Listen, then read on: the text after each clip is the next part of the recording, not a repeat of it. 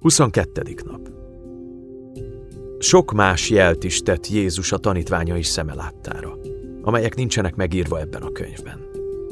Ezek pedig azért írattak meg, hogy higgyétek, Jézus a Krisztus, az Isten fia, és e hitben életetek legyen az ő nevében.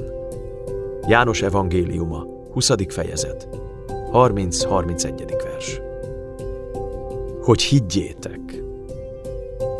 Erős meggyőződésem, hogy mi, akik gyülekezetben nőttünk föl, és álmunkban is fel tudjuk mondani hitünk nagy tanait, közülünk sokan mégis végig tudják ásítozni az apostoli hitvallást. Tenni kell valamit, hogy ismét jobban átérezzük a tiszteletet, a félelmet, a megdöbbenést és az ámulatot az Isten fia iránt, akit öröktől nemzett az Atya, aki Isten minden dicsőségét tükrözi, mivel az ő személyének tényleges képe, aki által minden teremtetett, és aki hatalma szavával fenntartja a mindenséget. Elolvashatunk minden valaha írt tündérmesét, minden tudományos fantasztikus regényt, minden kísértett históriát. Mégsem találunk olyan megdöbbentő, különös, furcsa és lenyűgöző történetet, mint az Isten fiának testetöltéséről szóló beszámoló. Mennyire süketek vagyunk, mennyire érzéketlenek és közömbösek a dicsőségeddel és a tetteiddel szemben, ó Istenünk. Hányszor kellett bűnbánatot tartva elmondanom, Istenem, bocsáss meg, hogy az emberek által kitalált történetek jobban felszítják az érzéseimet, tiszteletemet, bámulatomat, csodálatomat és örömömet, mint a te igaz történeted.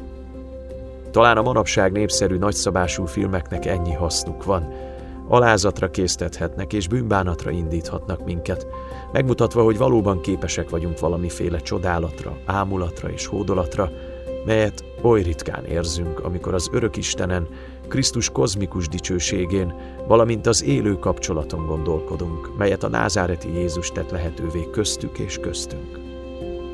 Amikor Jézus így szólt, én azért születtem és azért jöttem a világba, János 18.37, bármelyik sci regényben olvasható állításnál hihetetlenebb, furcsább, különösebb és hátborzongatóbb dolgot mondott. Ó, buzgón imádkozott azért, hogy Isten szelleme kiáradjon rám és az olvasóra, hogy a Szent Szellem drámai módon betörjön tapasztalataim világába, s ráébresszen Isten elképzelhetetlen valóságára. E napok egyikén villám fogja betölteni az eget napkelettől napnyugatig, és tűzlángjában megjelenik a felhők között az emberfia a maga hatalmas angyalaival. Mi pedig tisztán fogjuk látni őt. Akár a rémület, akár a puszta örömteli izgalom miatt remegve elgondolkodunk majd azon, hogyan élhetett oly sokáig egy ilyen megszelidített, ártalmatlan Krisztus képe a fejünkben. Ezek azért írattak meg, az egész Biblia azért iratott meg, hogy elhiggyük, hogy döbbenten ráébredjünk arra a csodára, hogy Jézus Krisztus az Isten fia, aki eljött a világba.